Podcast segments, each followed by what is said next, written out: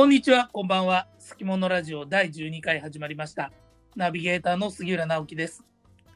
さて、今回はドラマを語らせたら右に出る者がいないという筋金入りのドラマウォッチャーのお二人をゲストにお迎えして、2021年1月から3月期のドラマを徹底的に切り刻んでいただくという2021年第1クールドラマ通信簿をお送りしていきたいと思います。それでは、えーゲストをご紹介します。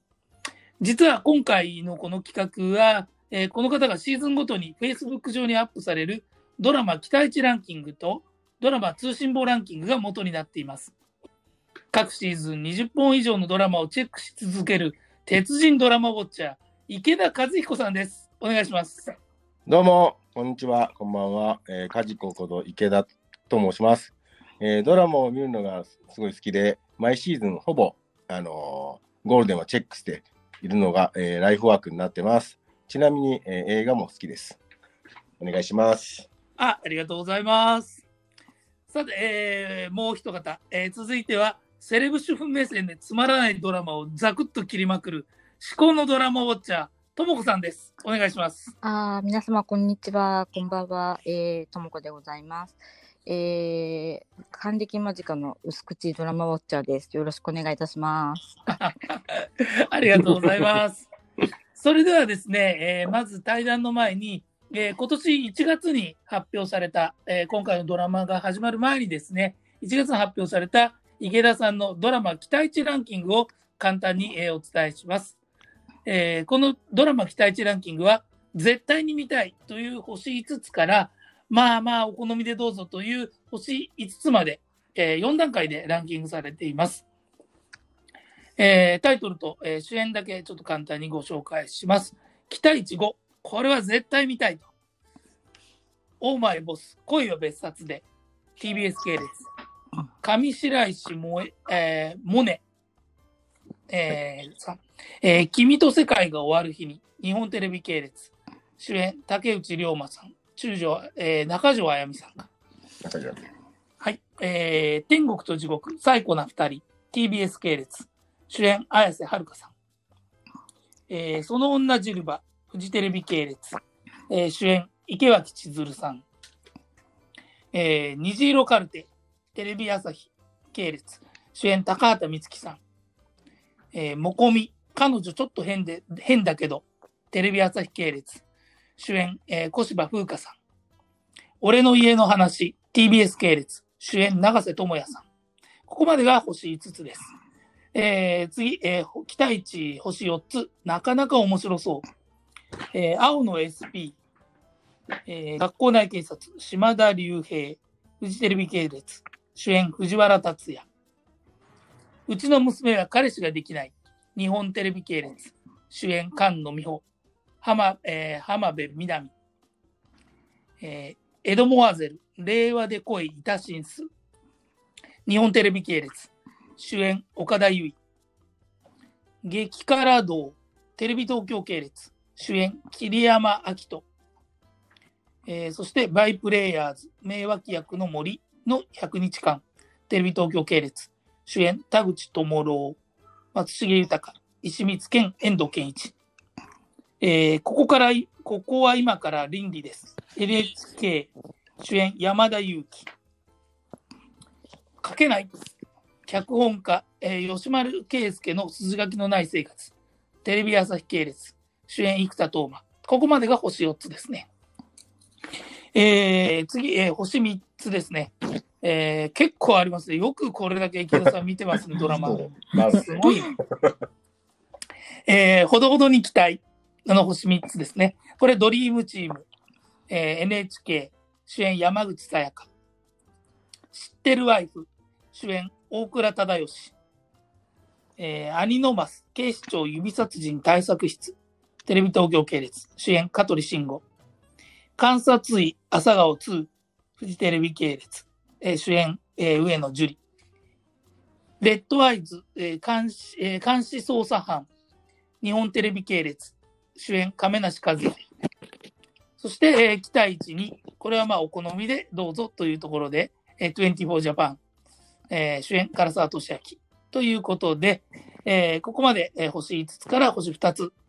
で、えーこの、えー最初の期待値を、えー元にですね、えー実際じゃあご覧になってどうなったかと。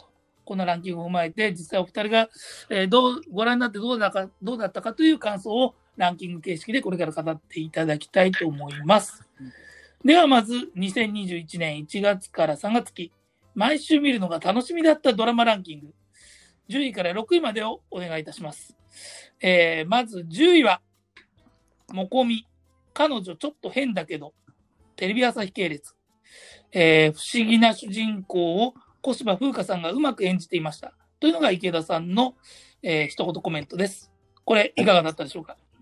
はい。やっぱりあの、小芝風花さん、結構、うん最ここ2、3年、すごいよ、だいぶ良くなってて、えーでもう、こう、主演を張れるようになってきて、うんで、今回も、ちょっとその、もの、ものとか、なんか花とかの心がわかるとか、お話できるって、ちょっと不思議なキャラクターだったんですけど、それをちょっとね、うまく演じられて、やっぱり、あ、そんな、こんな感じだよねっていうのがすごいよく、あの、できてて、まあ、良かったなというふうに思います。うん。なるほど。ともこさん、これをご覧になってましたか？いや、これは残念ながら、あのー見てないんですけども、あはいはい。の小芝風花さんは、前にあの美食探偵とか、ああ、そうそうそうそう。あとあの妖怪のとかもあそうそう、妖怪シェアハウスとかね。はい。、で、あのやっぱりすごく、あの着々とね。着々と注目の女優さんなので、こじゃあ、あれですね、はい。あの、前からちょっとこう、なんていうか、その、今回にも通じるような、ちょっと不思議な役というか、あの、そうですね。結構、なんかね、そう、特撮側側からそうなんですよ。なんか、はいはあの、あの辺からちょちょっと、おおちょっと面白い女の子をなんか演じるのがちょっとが上手だなと思って。それって実は難しいですよね。実際に、まあ、リアルじゃないわけですからね。そうそうそうい。う。ん。妖怪と住んだりとかね。そういうねなるほど、なるほど、なるほど。そういうちょっと不思議系なうんキャラクター結構合ってるんだなと思って。うんああ。なるほどね。はいよかったね。かなりやっぱり腕上げてきてるってか感じなですね。なんって思いましたうーん。あ、これいいですね。こうすると、今度この小芝さんが出てきたときに見てみようって気になりますね、やっぱりね。そうそうかもね。うんん。これ、こう、い、い、池田コメントいいですね。はい。非常にいいですね。うん。わかりました。じゃあ、えっ、と、次は、えー続いて第9位ですね。えー、第9位は、えー、青の SP。これ、これ青の SP でいいんですよね。そうですね。あの、スクールポリスの役なんですけど、はい、はい。うん。えー学校内警察、島田隆平、藤原竜也さんの演技が毎週楽しみでした。ということですけれども、こちら、いかがでしょう？そうですね。やっぱり藤原竜也さんが主役っていうだけで、やっぱりちょっと見る気になるっていうのがあって、まあ、もともとドラ舞台とか映画が中心で、ね、そんあのそんなに頻繁にドラマ主演とかやんないんですけど、あまあ、やっぱり出た時はやっぱり存在感がやっぱり全然違うなと。多分まあうん現場も閉まるのかなっていう感じはちょっと雰囲気的には感じますね。うん。なるほど、なるほど、なるほど。うーん、やっぱそうですよね。うんえっと、あれ、藤原竜也さんって、あの、カイジ、カイジあ、のそうそうそう、カイジカイジ。カイジとかやってる人です。はい。なかなかあれですね、やっぱり確かに、あの、こう、今、ね、い池田さん言われた通り、こう、画面閉まりますよね。そうなんですよ。なんかうんね、ピリッと、ピリッとする感じがちょっとちょっと重みがあるっていう。そうそうそうそう、重みが若いけど、やっぱ重重みがある感じ。はいはいはいはいあのー全裸監督の山田さんみたいにね、そうですね山田孝之さんもいいですよね。はいね、すごいこう、存在感ある。そうそう、存在感あるんですね。はい。僕ちなみにこの間、あの、全裸監督2の、そう。うん。あの、あシーズン2に、うん。あれなんですよ。あおの、エキストラとして出てきたんですよ。マジですか？すごい。マジで。うわーそれ絶対見ておー多分僕ね、ええ顔か声かどっちか出ると思います。声絶対わか声出たらわかるよね。声ね、わざわざ僕だけ別録されたんですよ。えすごいあ。のコメントが面白くて。あの、これ、ネタネタバレするとこなんですけど、ああのーまあ、村西監督がうん。選挙に出るっていうシーンがあって、うん。で、渋谷の駅前かなんかでこあう、宣伝カーでうん。話すみたいなシーンがあるんですけど、ええそこで、そこの群衆の中で、あの、いろいろこう、ヤジ飛ばしたりする、うちの一人だったんですけど、え結構ちゃんと採用されて、はい。全然、全然、全然話、いや、いいです全全裸監督、僕面白い。全裸監督見るために僕、ネットフリックス入りましたからあね。、わかります。Me そうなんです too ですよ。そうなんです。あーあれで、全裸監あの、ネットフリックス入って結構楽しんでますんで。いやーまあ、あれもね、いいドラマいっぱいありますんでね。うんいやーほんとほんとほんといや、全裸監督、なかなかあの、ちょっと、最初こう、色物的な感じでやっぱ見たんですけど、ええ見るとすごいこう、人間ドラマが、あそうねねうまく作ってますよねうん、本当に、あの、こう重重厚感がちゃんとあるというね。はいうんあとやっぱりネットフリックスは予算すげえなと思ってすごいロケ見てて金のかけ方がね。うんだってね、僕行ったのはあの、えっと、群馬の方に、うんはい。もう、ま、町一つ作っちゃってるんです。マジっすか？渋谷ぐらい大きい町。えー、すごいですね。で、本物の大きさの渋谷のあのスクランブル交差点作って、ええそれでやってんですよ。すごいな。うん。うわかんで、あの、スクランブル交差点通る車も全部、あの当時の、あの80年代の車を、ちゃんとあの原車をそうそうそうあのちゃんと持って時代交渉が結構ちゃんとしてるんあ、ですよね。してますね。。はいうん。素晴らしいですね。なかなかそう楽しみやな、またね。はい楽しみ見る楽しみが一つ増えました。これ全部、あのはい、どっかであの、家元を探せとかちょっと家に来ましたよね。ぜひぜひ。すみません、ちょっと話であいました。はい。じゃあ、えっと、第8位です。えーエド・モアゼル、令和で恋、イタシンス。えーこれ、岡田、えーさんですね。着実に実力をアップしている、えー、岡あおこれ、お岡田岡田さんなんて名前だっけ岡田由美由美だと思う。あうん岡田由美さんですね。岡田由美さんが、えー魅力的だったというコメントですけれども、こちらいかがでしょう？はい。この岡田さんもさっきの小柴さんと一緒で、まあ、このこの子もともとね、あの岡田、増田の岡田の娘で出てきたんですけど、はい、はい。まあ、結構あのドラマにだんだん出るようになって、うん。であのこれも全然作ぐらいからなんか実力ついてきたなと思って、で今回うんあの主役で出て、うその花魁役、江戸時代の花魁役なんですけど、はいまあ、それをね、やっぱき結構綺麗で、うん。しかもなんかそれをこう現代に来た感じで、うまくこうこれも演じてて、うんやっぱり岡田さんもなんか事務所移籍とか最近あったけど、まあでもうん今後もちょっと注目だなと思ってるので、えーまあ期待通りの、まあ面白かったなと思います。うん。あ、ですもんね、オスカー辞めて、そうそうそうして第1弾ぐらいですよね。多分そのぐらいのタイミングなんですよね。それでも仕事が来るっていうのはやっぱね、うんすごいですね。はいうん。大きい事務所辞めてもっていう。これあれですか？僕見てないんですけど、これはあの、タイムスリップ的な。そうそうそう、えっと、江戸時代の吉原の花魁の役で、で、その人が現代にタイムスリップしちゃって、で、現代に驚きながらも、結局最終的にこう、ね、こう、現代選ぶみたいな、こうそういう話なんで、うんはいでまあちょっと恋もちょっとありのみたいな。あああ、なるほどね。あ、そ、花魁が現代にタイムスリップ。そうです、そうです。うん花魁が現代にタイムスリップして、なんかその現代とのギャップに驚きながらも、まあその、この人、その主人公が魅力あるんで、現代の人もみんなこう、だんだんこの人を好きになっていくみたいな、惹かれていくみたいな、そういうストーリーですね。なるほど、なるほど、なるほど。なんでその存在感というか、その、まあ、主人公のこうドーンとしたところが、花魁のこう自信たっぷりな感じのところが、なんか面白い、面白い感じ。う。ん。もうね、だって、ゆったりとだよね。みんな何何言われても、あちきは、えやりんすっつってるわけだもんね。なるほど、なるほど。ありがとうございました。えー、じゃあ続いて第7位。えー、激辛道。えーテレビ東京系列。えー、激辛好きとしてめっちゃ楽しめました。桐山くんいいねというコメントになってますけれども。はい。これ、あの、テレビ東京の深夜枠で、ちょっとマイナーな枠で視聴率もあんま良くないんですけど、この枠はあのジャニーズの枠なんですよね。ジャニーズ枠で、これ毎回、毎回ジャニーズの人が主役なんですよ。いろんな人が。はいはい。で、でもね、あの、あの結構、ドラマとしても面白いのが結構多いんで、僕もちょっとまあ毎回注目してて、でで、今回は、まあ、桐山君も朝ドラも出てたし、あの、ジャニーズ WEST なんですけど、はいはい。で、結構、あの、中で結構やっぱ演技派で、で、あの、今回も、なんか、激辛、激、なんかで、会社に飛ばさ、あ支社に飛ばされた、飛ばされたかなんかで、で、そこでメンバーがみんな激辛料理好きなんですよ。はいはい。で、そこの中に激辛があんま得意じゃない、その桐山君が巻き込まれていくけど、なんかその、えー辛いもんを制覇することはなんか仕事に通じるみたいなのに最後こう繋がってるんですよね。うーん激辛を超える、超えると、なんか仕事にもこう役立つみたいな、そういうあのストーリーにつながってて、で激辛好きなんで、とあとまあサラリーマンっていうのもあって結構面白いなと。なるほど、なるほど、なるほど。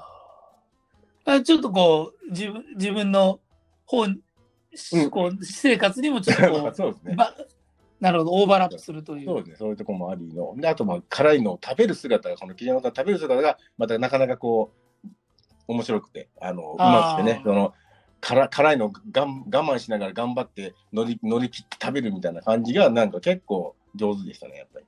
なるほど。でもこれちょっとジャニーズ、ジャニーズって感じで見なくて、もう、もそうそうそううそう。ドラマとしてもちゃんと面白い。そうそう、ジャニーズが好きだからじゃなくて、もう普通にドラマとして見て面白い。面白かったですね。なるほど。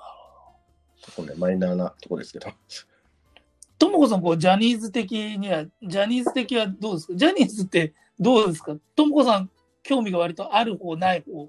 あの、まあ、スマップが好きだったので、うんはいあの、やっぱり草彅くんを応援してるので、あああ、るんですけどじゃあこの間もはい。アカデミー賞ももうありがたかった。ねすごかったですね号泣ですね号。泣でしねた。はい。いやー素晴らしかった。でも激辛道は本当にあのうちの主人があの好きで一回見たんですけどめちゃくちゃあのあの泉里香さんとかがあのあ、そうそうそうそう。最泉里香さんもあのあ。の方すごいあのコケティッシュで好きなんですけど、うん。あのなんかあのなんかあの深夜深夜の枠であの食べるのを見るとちょっとものすごく食べたくなるっていうか 私も激辛好きなんでもうなんかあうん。はいなんかもう本当になんかいいなって感じでした。いいうな。桐山くんなんかいい感じですよね。いい感じね、うん本当にね。はい。なるほど。ありがとうございます。えーでは、えー前半戦、えー最後ですね。第6位は、えー観察医朝顔2ですね。うん。えー途中やや中だるみ感があったが、家族の絆を描いた終盤が秀逸というコメントで、こちらですね、あの、事前の、えー期待度、期待値ランキングだと、星3つ、まあ、ほどほどということだったんですけど、えー6位に、えーランキングしました。こちらいかがでしょうか？これ、あの、第2、ツークールのやつで、前回、まあ、前回秋がワンクール目で、うんうん。で今回ツークールだったんですよ。うんで、はいワンクール、まあ、そこそこ期待してた割に、なんか、ワンからそんなにちょっと雰囲あれが変わらなかったんで、ちょっと思ったよりいまいちかなと思って、ちょっとランキングを低めに予想してたんです。うん、で、えっ、と、始まった当初、ツークール目が、うんのはいちょっとね、あの、えー、風間くんが、とか、旦那が、はい。ちょっと転勤したい時ちょっと思んなかったんですうけど、ん後半になってくると、その、えっ、と、時藤三郎さんがちょっと置いてきたりとか、うんそういうところの描き方からすごい良くなってきましたね。はい。うんうん、素晴らしいドラマでしたね。ああ、うんこれもやっぱりともこさんもご覧になって。ああ、うん、そうでしたね。やっぱり、これもやっぱり主人と見てたんですけど、毎回あの、お子さん役のつぐみちゃんが本当に可愛くて、はいあとやっぱりあの、風間くんの、そうそう、つぐみちゃんめっちゃ可愛かったですね。可愛かった本当に、あの、あと風間くんのご主人がもう素晴らしいというか、ああいう気遣いっていうか、本当に素晴らしかったですね。あとやっぱりあの、江本さんのおじいちゃん役とか、そうそうそうそう。もう本当にもう毎回こう、こう、胸がこう、ぐっとするシーンが多くて、やっぱり実際の震災の方の気持ちっていうのがすごくこう、手に取るようにわかるというか、うんうんなんかすごくこう、いろんな面でこう、毎回毎回こう、一生懸命見たドラマでした。はい。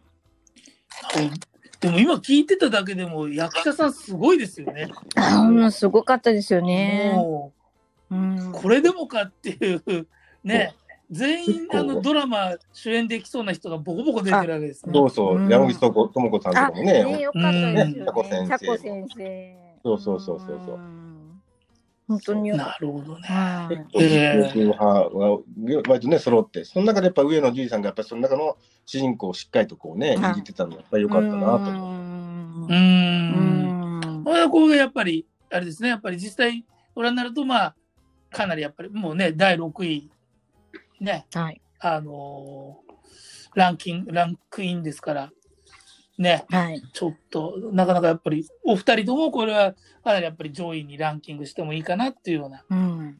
内容だったってことですね。うん、そうですね。はいえー第6位は観察医朝顔2でした。はいえーで、ここからはですね、えっ、と、11位から20位までを、えーちょまとめてみたいと思います。ざっとちょっとタイトルだけ読み上げるんで、後でちょっと、えー感想を伺いたいと思います。えー11時は、えーバイプレイヤーズ、名脇役の森の100日間。えー一言コメントは、毎回豪華なバイプレイヤーズの面々が出演して楽しかった。12位は、書けない。脚本家、えー吉丸圭介の筋書きのない生活。常に追い込まれる、えー主人公のドタバタが楽しかった。うん13位、知ってるワイフ。広瀬アリスさんの同じ女性を、えー二役、二演技が良かったね、というコメントです。14位、うちの娘に、えー娘は彼氏ができない。えー浜辺み、えー浜辺美波さん、菅野美穂さんが可愛くてよかった。ストーリーは、てんてんてんてんてんということです。えー15位、虹色カルテ。前半はほろりとされてよか。させられてよかったが、後半は残念な感じで、やはり点々点。16位、レッドアイズ、えー監視捜査班。アクションシーンは良かったけれど、個人的には今一つ。17位、ア,、えーアニノマス、警視庁指殺人対策室。えー目の付けどころは悪くないが、いまいち。やはり点々点。えー18位、えーここから、ここは今から倫理です。切り口は面白かったけど、少しわかりにくかったかな。19位、ドリームチーム。なんとなく最後まで盛り上がらず。えー、ちょっと笑っちゃうんですけど、20位、24ジャパン。出演陣は悪くない。これ確かにいいですよね。と思うとけど、面白くなかった。24のリメイクは無理があったよな。あの、皆さん、あの、あお断りしておきますけど、これはあくまで池田さんの個人の個人見解ですから的な個人的。はい、はい。あの、皆さん、この中でもね、あの、いや、面白かったよ、これが1だよってことはあると思いますけど、これはあくまで個人の見解ですので。はい。えーじゃあ、あの、お二人に、えーこの11時から20時まで、えーちょっと、まあ、あの、この中でも特に気になったやつとか、えーやっぱこれちょっと許せんなというようなやつを ちょっと伺いたいと思います。えじゃあ、ちょっと、ここ、ともこさんからちょっと伺ってもいいですかね。ともこさん、この中で、なんかご覧になったのありますか？と11位のバイプレイヤーズと、えー、17位のアニノマスを見てました。えーっと、アニノマスは切り口が良かったと思うんですけども、まあ、ちょっと満足度はそんなに高くなかったのですけども、まあ、とにかくもうバイプレイヤーズでした。やっぱりはああの、毎回あ、やっぱ気になる、ドラマを見てて気になる方が出てくるっていうのが、あと今回はとにかくその、全部のチャンネルのあの特徴をいろいろ掴んでいてそこら辺の中もニヤニヤしながら見るっていうのがすごく楽しみでした。はいうーん。これ、ともこさん的には、バイプレイヤーズ全体で何位ぐらいランキングですか？えーまあ、今回は6本ぐらい見てるんですけどまあ結構3、4位ぐらいかなって感じです。あのすごくあの満足度は高かったです。はい。なるほど、うんなるほど。4位ぐらいかな。ううん。まあ、映画ができるので、そうね、今度映画もね、はいあるのあ楽しみですね。の楽しみに したいなと。とにかくあのあの仮にその森の中で全部のチャンネルがうん大河から全部やるって話なんですけど、それはいがすごくなんかこう、あななるほどって感じで。裏裏側をね、ドラマの裏側を書いてる感じがねはい。面白かったですよね。うん、たなんか俺もう11位してるけど面白かったそうです。はい。なんかニヤニヤして見られたことができてよかったなと思って。はい。なるほど、はいなるほど。えー池田さん、いかがでしょうか、この中で。はい。あの、逆にあの、これちょっとっていうのもちょっとお願いします。はい。まあ、バイプレイヤーズは本当ね、僕ももっと本当はもっと上でもいいぐらいなんですけど、まあ、あのストーリーものをちょっと重視したんで、ちょっと、あはいはいあのこんじにしましたけど、まあ、これあの、本当豪華な主主役、主役になれるような人がみんなバイプレイヤーズ出てて、もう本当楽しかったんでよかったです。うん。であとは、良かったんで言うと、知ってるワイフも思ったより良かったんで広瀬アリスさんがすごい良かったうんで、ん。まあ、これはまあまあ、うんあの良かったかなというふうに思います。これも女優さんの力。はい、そうですね。うん広瀬アリスさんはすごい良かったなと思いうんうんます。で、まあ残念で言うと、期待値より低かったのが、まあうちの彼氏はまあ、多分もともと浜辺美波さんと菅野美香さんを見るためだけの。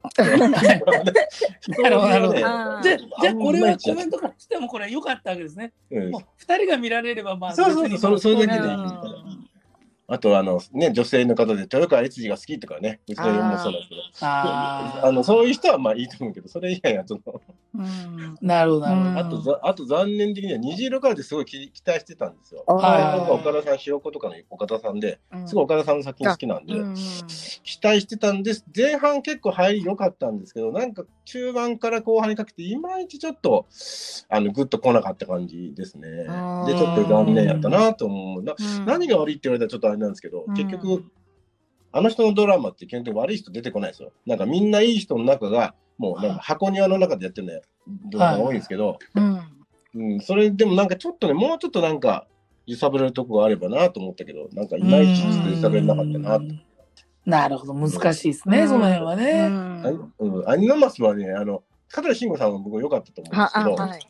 あの、な、なん、なんだろうな、なん、なんかその、悪、悪の、悪の持っていき方、デッドアイズもそうなんですけど、はい。なんかね、一、ボスの悪役の持っていき方がなんかあんまりいまいちだったのかな。ああなるほど。そ、そこの置き方がね、ううん、デッドアイズも早場にわか、あの、一番ボスが分かってたし、うんなんかひねりもなかったし、なんかこうあ、え、こうんんな展開になるんだっていうのがちょっとなかったんで、あの、ちょっと回になっちゃうのかなって感あーなるほどあなんかすっねき。りしました今ので。うんあはいはいはいはいはいはい。じですね。悪役うん、いいです。はい。悪い人がこう、とことん悪い人そうそうそうーそうるっていうのは大事あの、うんほら、えっと、草薙くんの映画何でしたっけあれ？ああの、あミッドナイトスワンですか？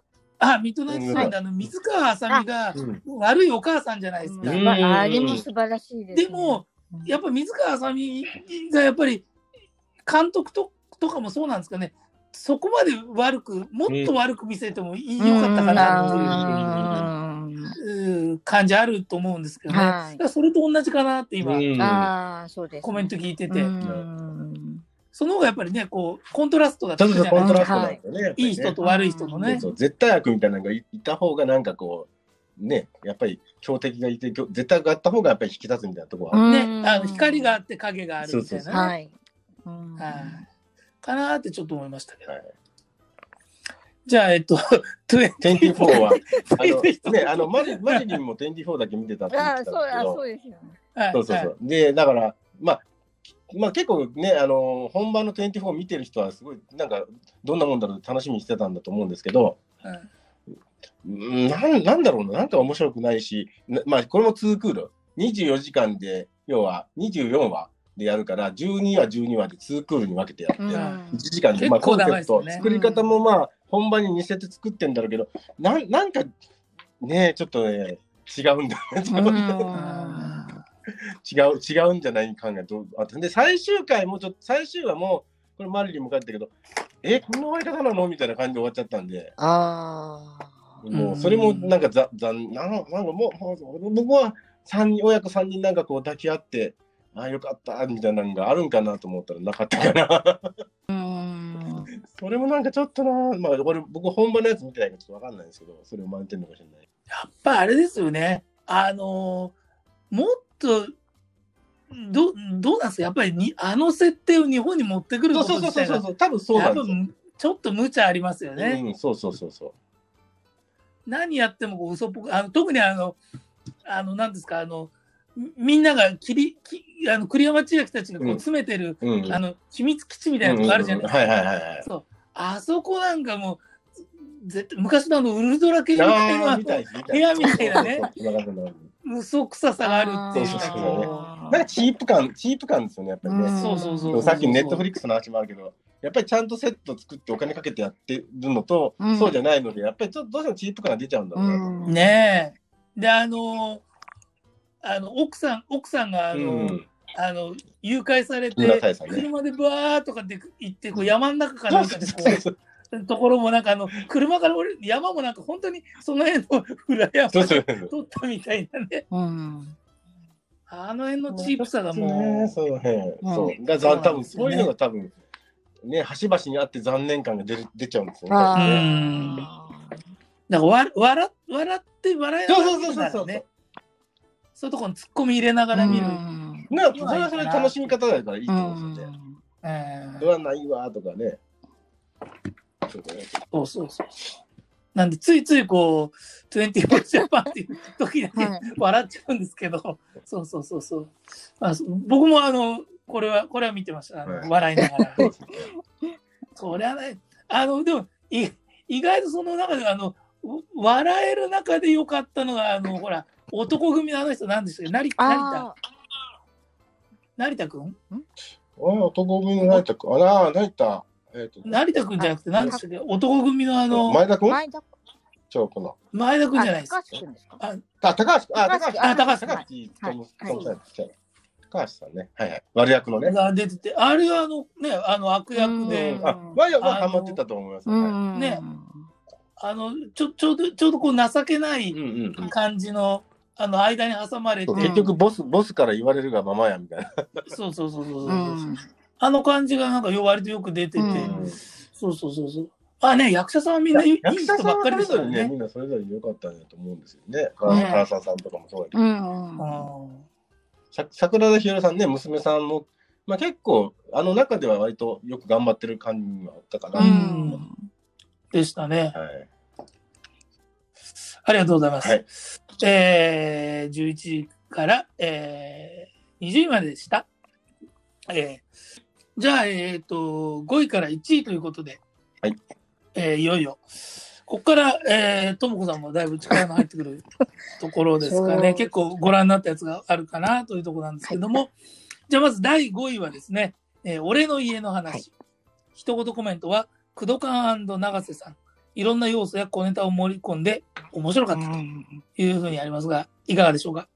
そうですね。まあ、あのね、工藤館と永瀬さんは、まあね、池袋ウエストゲートパークや、はい。いろいろ、まああうのね、タッグまで組んでたっていうのもあるし、で、永瀬さんが多分、その今回表舞台から当面出ない最後、うん。みたいなのもあって、昨日、昨日もなんか時をかけるあとやって、はい。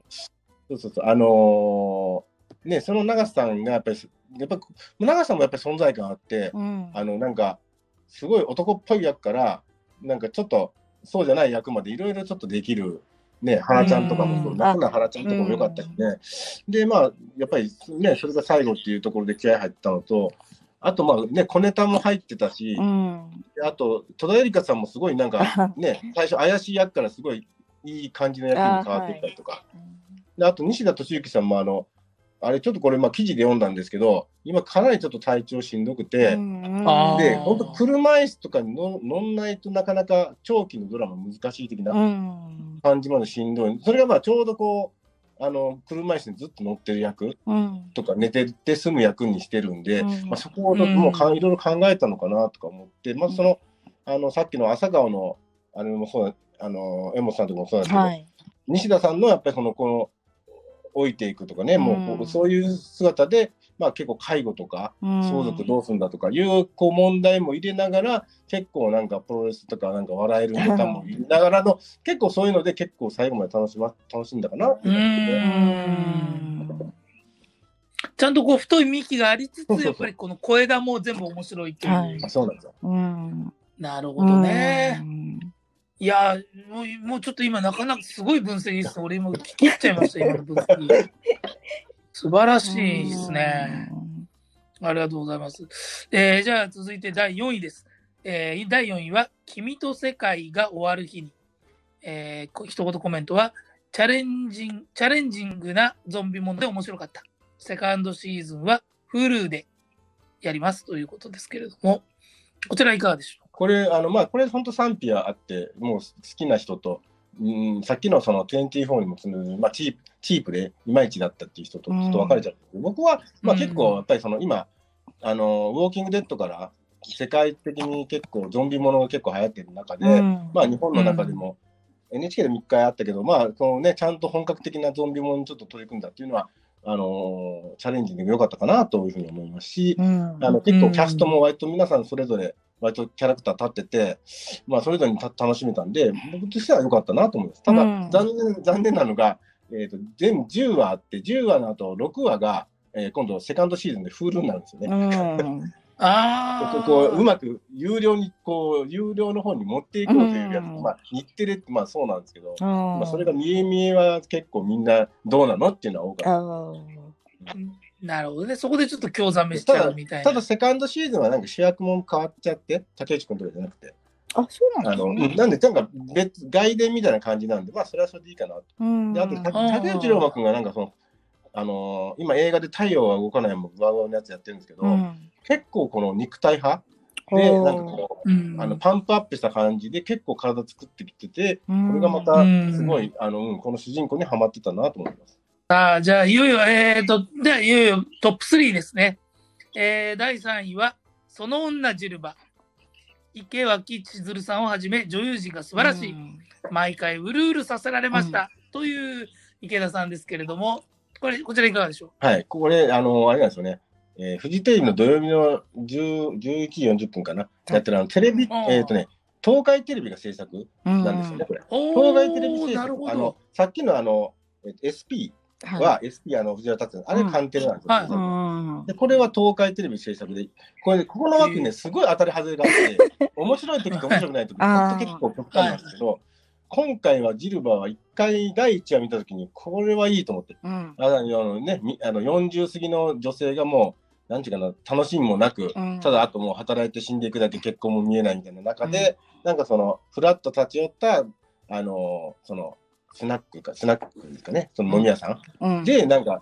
出会って、なんか人生がこう、生き返っていくみたいな感じで、そのね、池脇さんがすごい、最初本当にね、化粧気もなくて、すごい、もう超おばさんなんですよ。こん。なおばさんおばさんだっけぐらいな感じ。うん。で、スタートしてて、だんだんだんだん、やっぱ、化粧して綺麗になってみたいな感じで生き生きしてみたいなのが、すごいこう、うまくできてたんで、うん。で、結構毎回その、このこの年40オーバーの年代にちょっとぐさっとこう刺さるね、こう、うるっとするちょっと、あの、金銭に触れる、うんあの、セリフとかがあって、すごい良かったですね。本当うにんうーん。東海テレビはね、うんあの、ほら、あの、ボタンとバラみたいな、そう昼ドラのね、あ昼ドラはねテレ東あそうの東海テレビっていうのはね、なかなか、あの、悪圧はさすが名古屋って感じですよね。名古屋、名古屋。はい。って感じですけどね。えー、もうじゃあこれこれをまあそもそも期待はしてたけれどもやっぱり思ったよりさらに良かったみたいな。いや最初そこまで期待してなかったんですよ。うんで第1話を見て、あ、これは面白いと思って、ちょっと期待値も上げて、なるほどなるほど。あの最後までその期待通り以上かなの,、うんあのドラマだったなと思います。はいうんなるほどなるほど。うんこの枠はね、本当ね、当たり外れが本当激しい。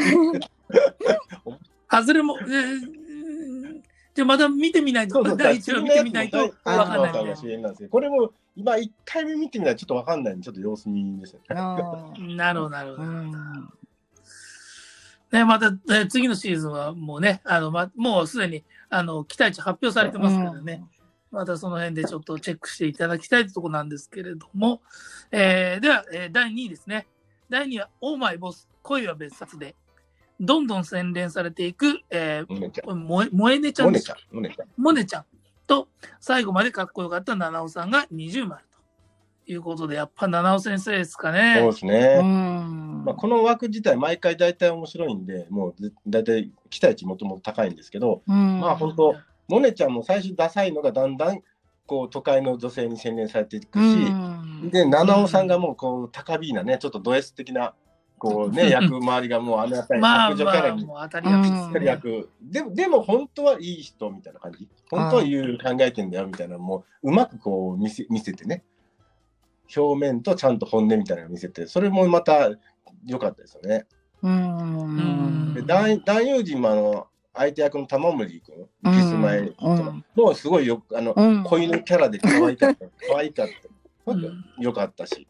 で、あの、ド S 先輩の間宮君かな。はいもうすごいなんかね、イイケメンなんですよね。うんセリフがイケメン。うんすごいかっこいい言葉とかうん行動、イケメンな行動とかセリフがすごいぐさっとくるから、女は俺女女女子じゃないけど、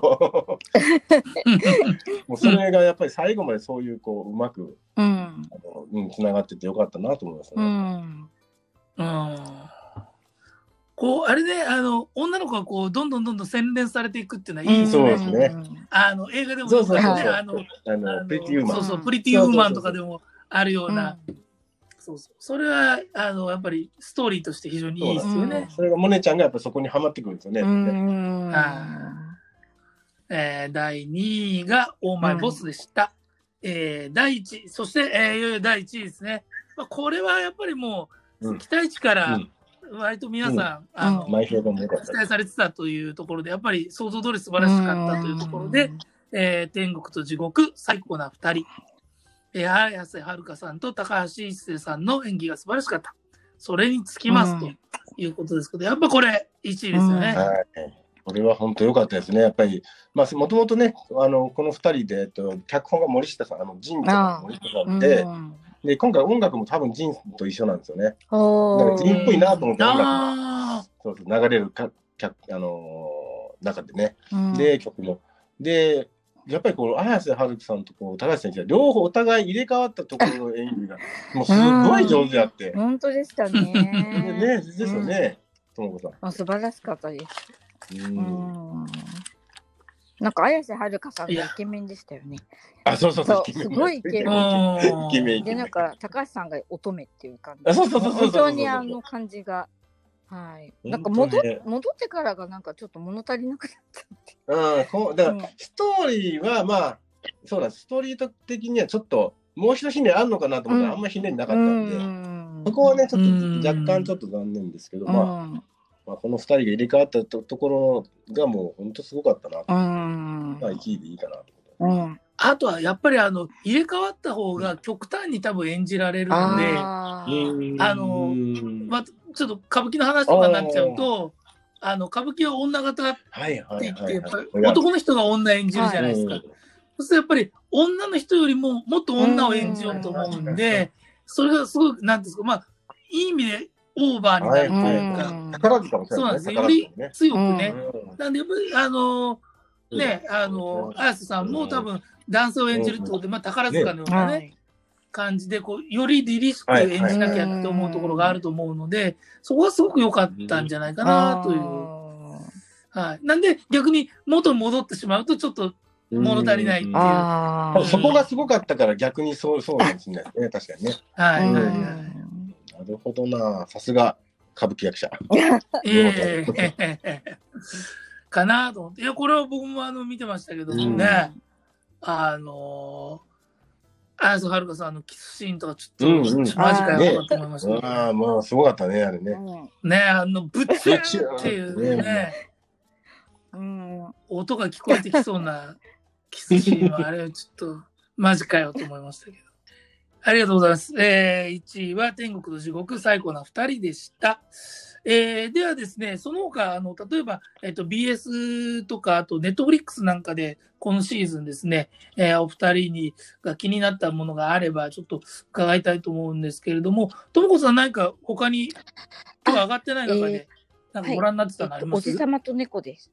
ああ、やっぱりね。はい。あのーあえっと、草刈正雄さんが奥様を亡くされたピアニストで、あー。で、まあ、奥様が猫を飼いたいっていうことで、まあ、その猫と出会うんですけども、まあ、その猫がなかなかその売れ残っていた猫で、まあはいでもなんかそのちょっとあのひねくれてたりしたんですけどそのおじさまとあのだんだんとこうふなんかで暮らしていく中でお互いにこう癒されていくっていうのがすごくこうであの実際の猫ではなくて、まあ、作あの作者の方のご希望で、まあ、あのなんかぬいぐるみなんですけど。ぬいぐるみはね、そう。はい、ぬいぐるみだよはい。ね。はい、でもけど、それでいいんだよね。で。この声が神木くんがやってるそうそうそうそう、神木君ね。もう本当にあの、はい、もうあのなんか作り物には思えないっていうか、うん、そうそう。はい。そう、よく、よくできてたね、よくね、本当に。よくできてましたようんね。うんもう本当になんかもう毎回こううるうる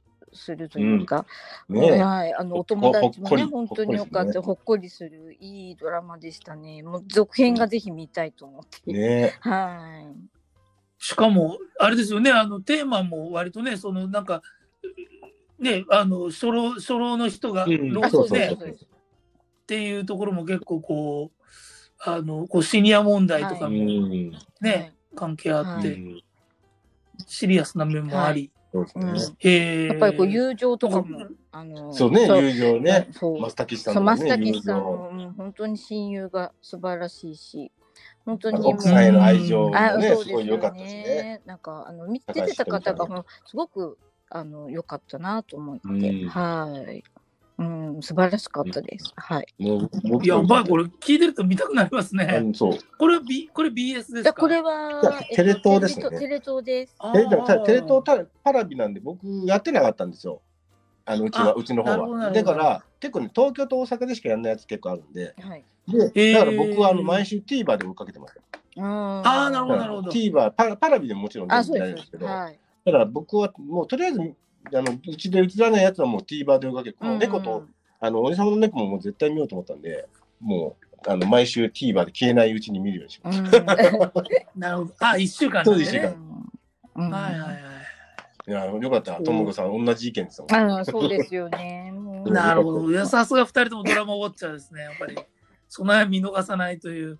しかも、あの、見れない地地方の場合は、そう、TVer で見るということね。TVer 結構いいんですよね、いあ、ろんなところを見てね。。ううんん。そうですよね。見逃しで見れますしね。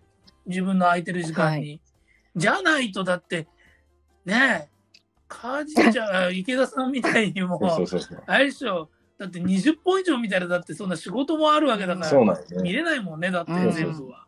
そうおあの僕見てるのなんでかというと、あのうちのテレビはあのあれなんです。レグザでタイムシフトなんですよ。おテレビーああ、で全録みたいなで、あのなんかレコーダーもちょっと追加してて、えっとね、こ8日か9日ぐらいは残るんですよ、全部、民放。げえら、な。だからちょっと休みの日とか時間があるときに、あの見逃したやつはちょこちょこちょこちょこ見てるんですよ。ああの、ナンシー関さんが、亡くなったナンシー関さんが、あの人テレビウォッチャーだったんで、あの人は当時それがなくて、で、あの人が亡くなるちょっと前に、うんその、ワンセグだけど全録できるってやつをナンシー関さん買って、これでもう全部録音録画できるっつって、喜んでたら亡くなっちゃったんですけど。もう、第二のナンシー関だね。そう、今便利よ。全録で見るそれで最悪見それでもうまく見逃したら、まあ、そうやって、あの TVer とか、TVer。うん、とかあるんでね、うんなんとか。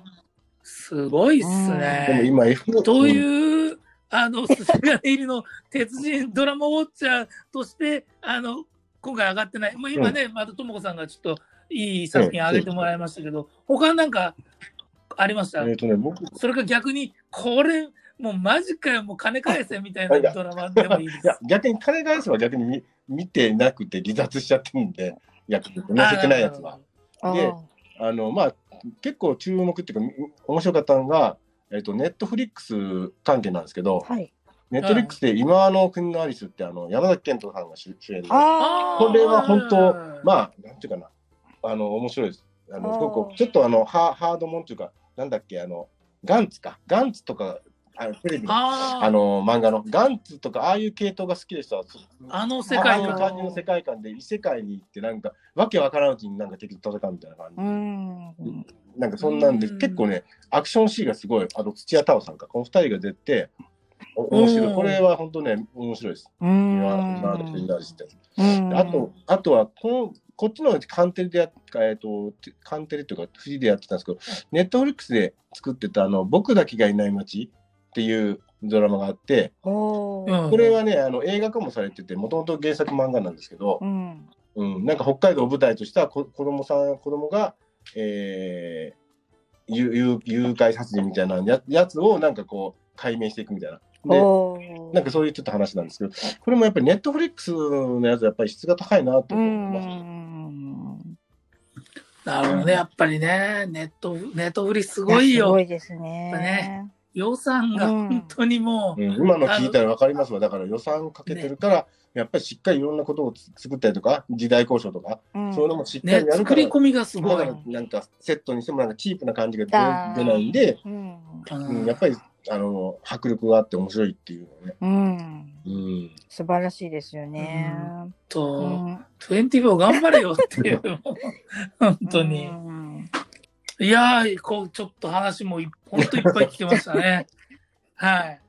じゃあ、えっと、最後にですね、えっと、今期のドラマを総括して、まあ、一言。あと、まあ、あの、次のシーズン、うんこんな楽しみ方とか、あと、普段、こう、ご自分が、ね、今、あの、池田さんは、あの、全録してさらに TVer でも見ていますみたいなのあったけど、こう、こんなテレビの楽しみ方したら面白いんじゃないかみたいなのでも何でもいいですけど、まあ、一言最後。おじゃあ、まず池田さんお願いします。はいえー今回やっぱり相変わらずですけど、TBS の充実ぶりが目立ったなと。やっぱり上位に大体 TBS 系が来てたんで、やっぱり今やっぱり人やっぱドラマの気 TBS TBS がやっぱり今面白いなというふうに思います。うんであとやっぱり、えー以前はね、やっぱり1話完結のあの刑事ものとか医療ものばっかりの時期時期もあったんですけど、うん。もう今回は結構割と最初からずっとストーリーが最後までつながってるやつとか、であと、ホームドラマがちょっと多かったんですね。はい。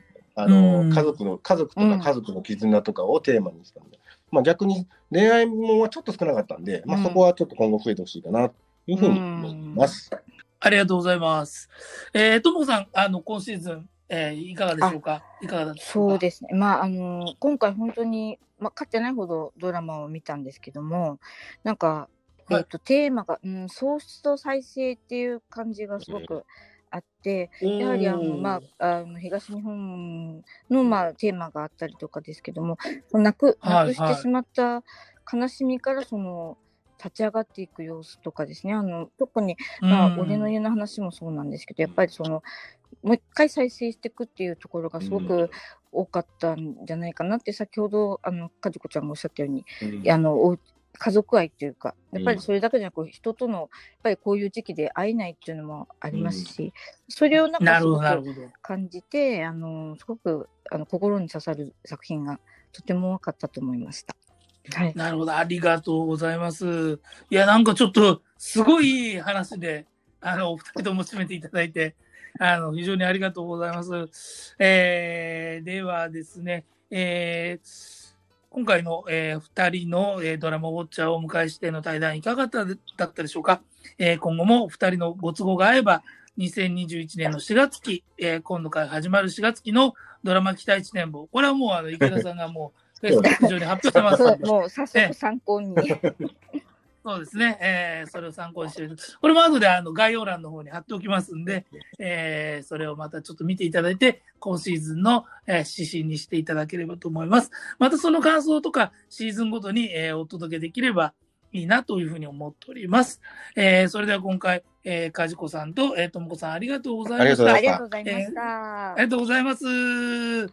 えー、そして、えーお二人と杉浦直樹でお送りしました。最後までお聞きいただきありがとうございます。それではまた次回。See you!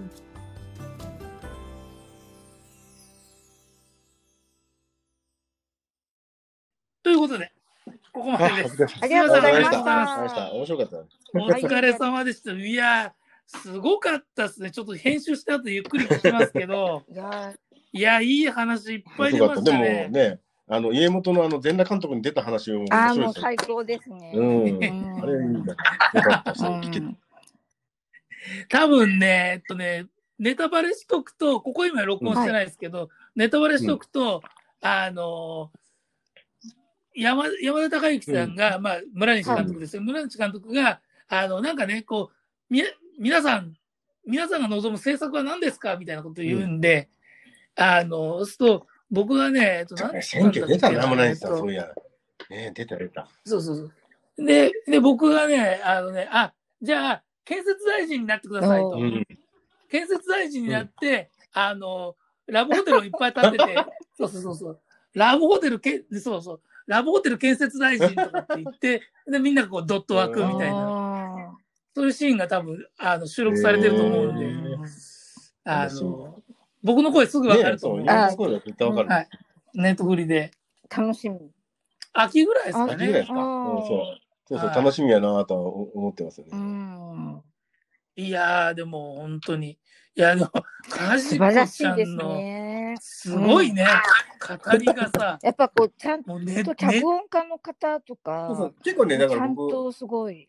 うん。そう見るときは結構、まずわ枠があっては、この枠は絶対見ようっていうのがうあって、ん。であと次はやっぱり主演主演の人と、うんあと脚本家がうん結構もう好きな脚本家とかいるんで、うん。脚本家見たらこの脚人の脚本だったらちょっと楽しみだなと、うん。あとはこの脚本が前どんな脚本書いてたのかなとか、あでーそしたらあこれもやってたんだだったら面白いかなとか、うんなんかそういう見方結構あのするんですよね。うん。それでやっぱり色が変わってくるんで。うん。いや、もうプロだもんね。いいやもうだって語ってるのがさ、すごいよ、もうその、もう、それこそ、それ自体がもうストーリーだってさ、いや、この、ね、この監督とこの役者さんは前これで、あの、タッグ組んでて、その流れだからとかって、すげえよく分かった話が。うん。素晴らしいです。うん。いや、もう、あと、ともこさんもこの気持ちがね、すごいコメントに、ねあのーこもってて、や本当ありがとうございます。はい。